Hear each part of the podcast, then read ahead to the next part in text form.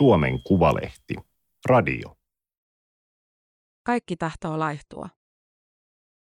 Lue tästä, mikä on laihduttamisen salaisuus.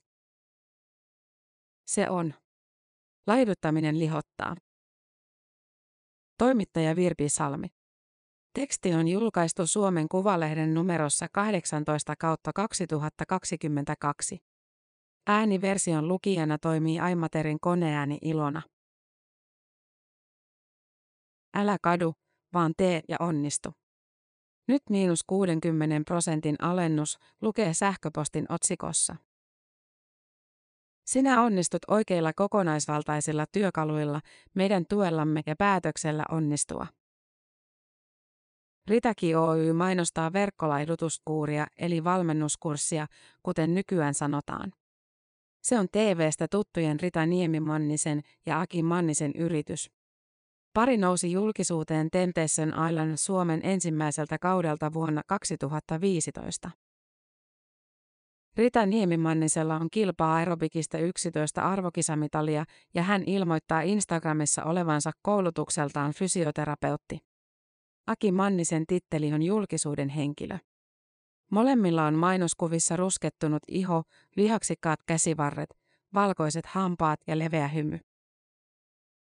60 prosentin alennuksen jälkeen 28 päivän mittaiselle kurssille jää hintaa 23,60 euroa. Ruoka- ja jumppaohjeiden lisäksi siihen sisältyy mentaalivideoita. Vuonna 2020 heidän kahden hengen valmennusyrityksensä teki 429 000 euron liikevaihdolla lähes 190 000 euron tuloksen. Ritaki markkinoi kurssejaan etenkin Instagramissa. He eivät ole ainoita asialla. Nanna Karalahden herotreeni mainostaa pian alkavaa verkkovalmennusta kohti kestävää ja tasapainoista hyvinvointia. Karalahden Nansport Oyn liikevaihto oli viime vuonna reilut 620 000 euroa, liikevoittoa hieman yli 90 000. Training with Ilona Oy on fitnessurheilija ja valmentaja sekä somevaikuttaja Ilona Siekkisen yritys, joka myy bikinidiettejä, treeniohjelmia, vaatteita ja lisäravinteita. Sen liikevaihto oli 1,1 miljoonaa euroa ja tulos yli 600 000 euroa. Jutta Larmin, entinen Gustavsberg, perustama FitFarm kertoo tarjoavansa Suomen suosituimpia valmennuksia laihtumiseen, liikkumiseen ja hyvinvointiin.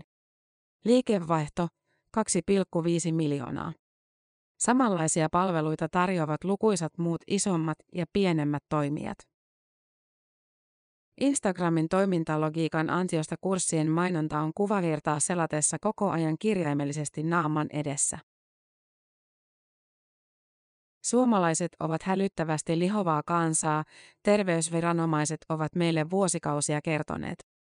Ikäryhmästä ja sukupuolesta riippuen ylipainoisia on väestöstä vähimmillään hieman alle viidesosa ja enimmillään kolme neljäsosaa.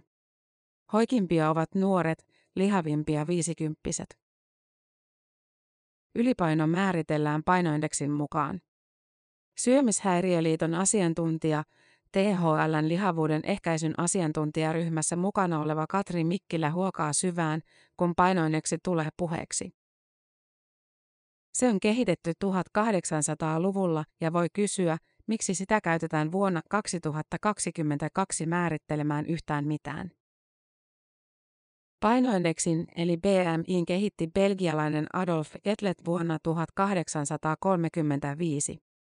Vetlet oli koulutukseltaan matemaatikko sekä tähti- ja tilastotieteilijä.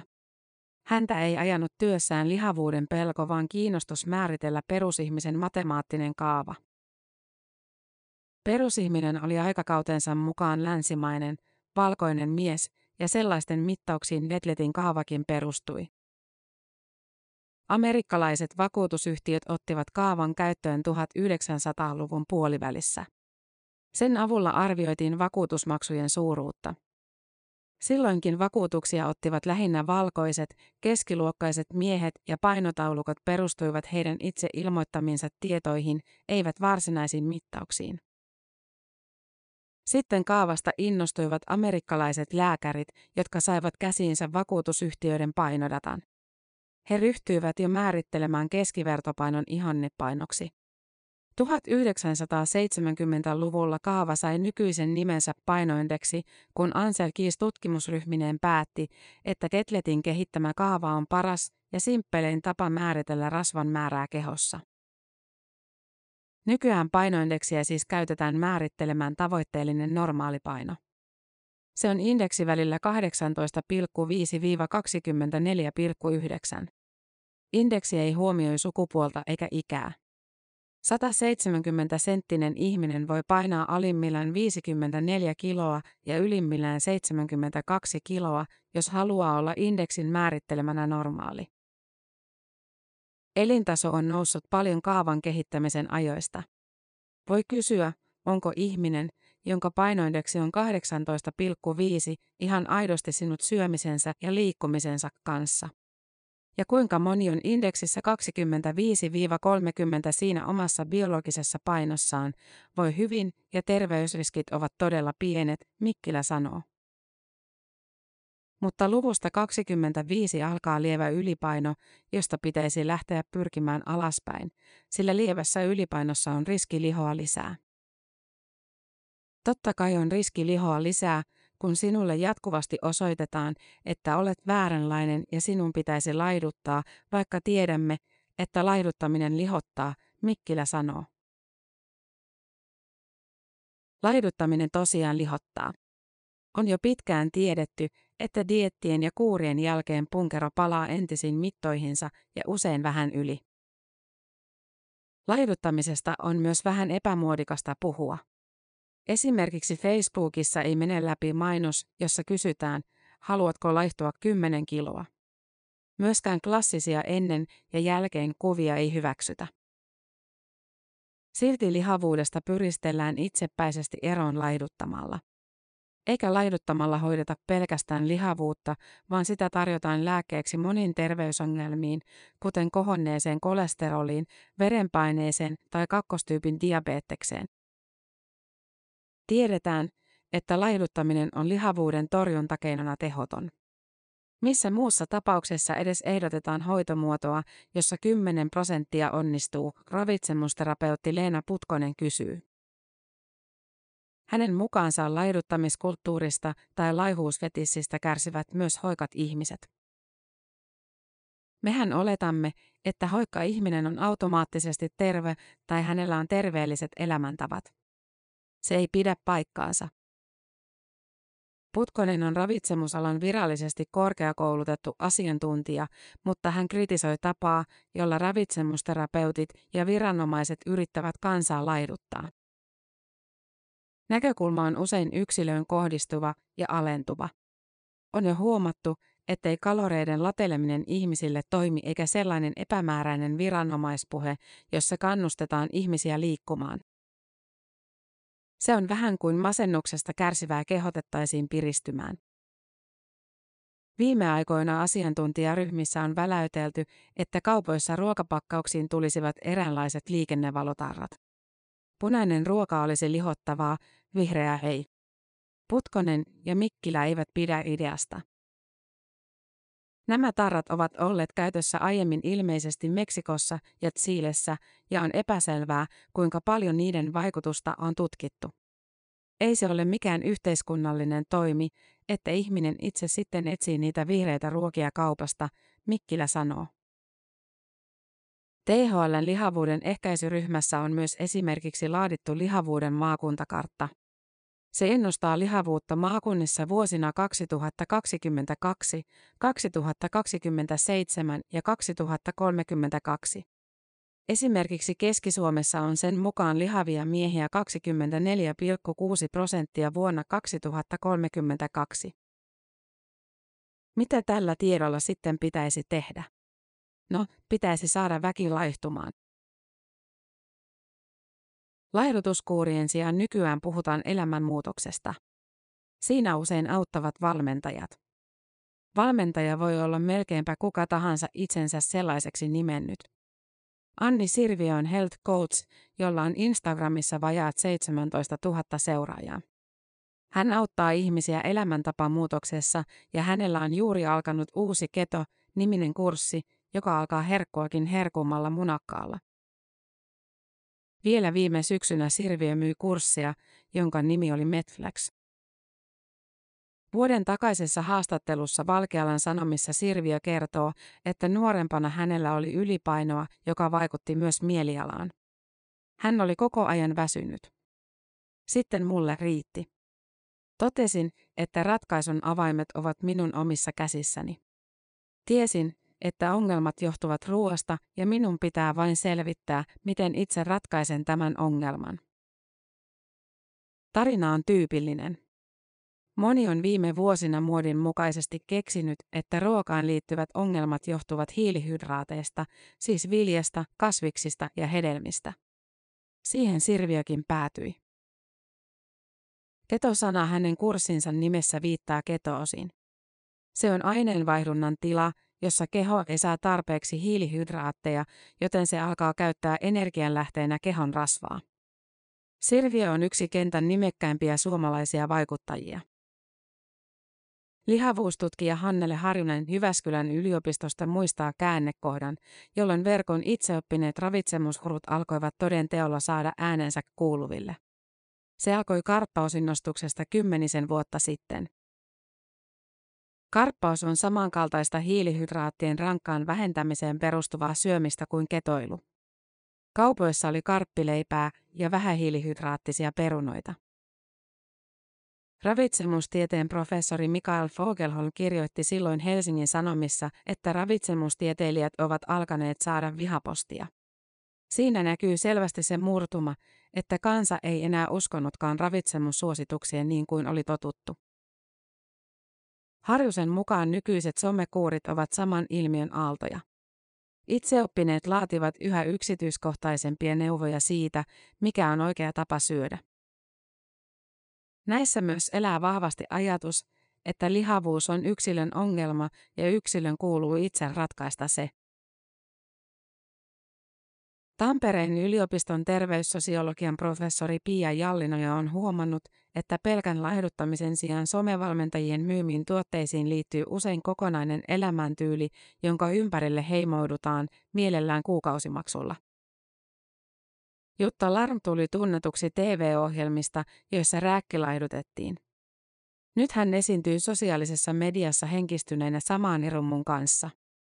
Kuvissa näkyvä kotikin on sisustettu uudestaan luonnonläheisin värein ja materiaalein. Kuvissa ollaan usein luonnossa ja teksteissä kuvaillaan näennäisen avoimesti omia tunnetiloja ja sielun liikkeitä, jotka ovat kaikilla keskenään aika samanlaisia ja ennalta arvattavia. Ne näyttävät noudattavan tuttua autenttisen minän löytämisen mallitarinaa.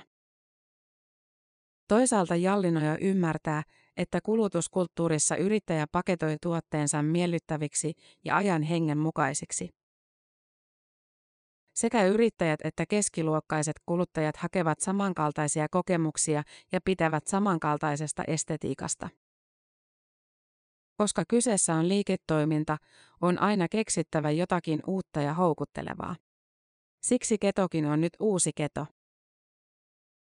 Me ihmiset sitten pohdimme, olisiko tämä nyt se uusi juttu, joka tekisi minut onnellisemmaksi ja laihemmaksi, Jallinoja sanoo. Virallinen, tutkittu ravitsemustieto sanoo, että laihtuakseen hiilihydraatteja ei tarvitse vältellä. Mutta virallinen tieto on tylsää eikä kaupallisesti kovin kiinnostavaa. Se toistaa vuodesta toiseen samaa virttä. Nuku riittävästi, pyri vähentämään stressiä, liiku ja syö reilusti marjoja, hedelmiä ja vihanneksia. Minua pyydetään usein luennoimaan hyvinvoinnista, mutta en tee sitä. Tunnen itseni idiootiksi toistelemalla näitä päiväkotitasoisia asioita, koska ei niitä kukaan halua kuulla, sanoo Kukka Laakso. Hän on alku- ja puretreenivalmennusten perustaja, mainos- ja hyvinvointialan yrittäjä ja kahvakuulan maailmanmestari vuodelta 2009. Laakso on siis itsekin sosiaalisessa mediassa kursseja kaupitteleva yrittäjä. Hän on pohtinut, miksi ihmiset ovat haluttomia omaksumaan sinänsä helpon kuuloisia terveyssuosituksia ja maksavat sen sijaan kursseista, joita voi tehdä kuka tahansa ja joiden lupauksia ja sisältöjä ei kukaan valvo.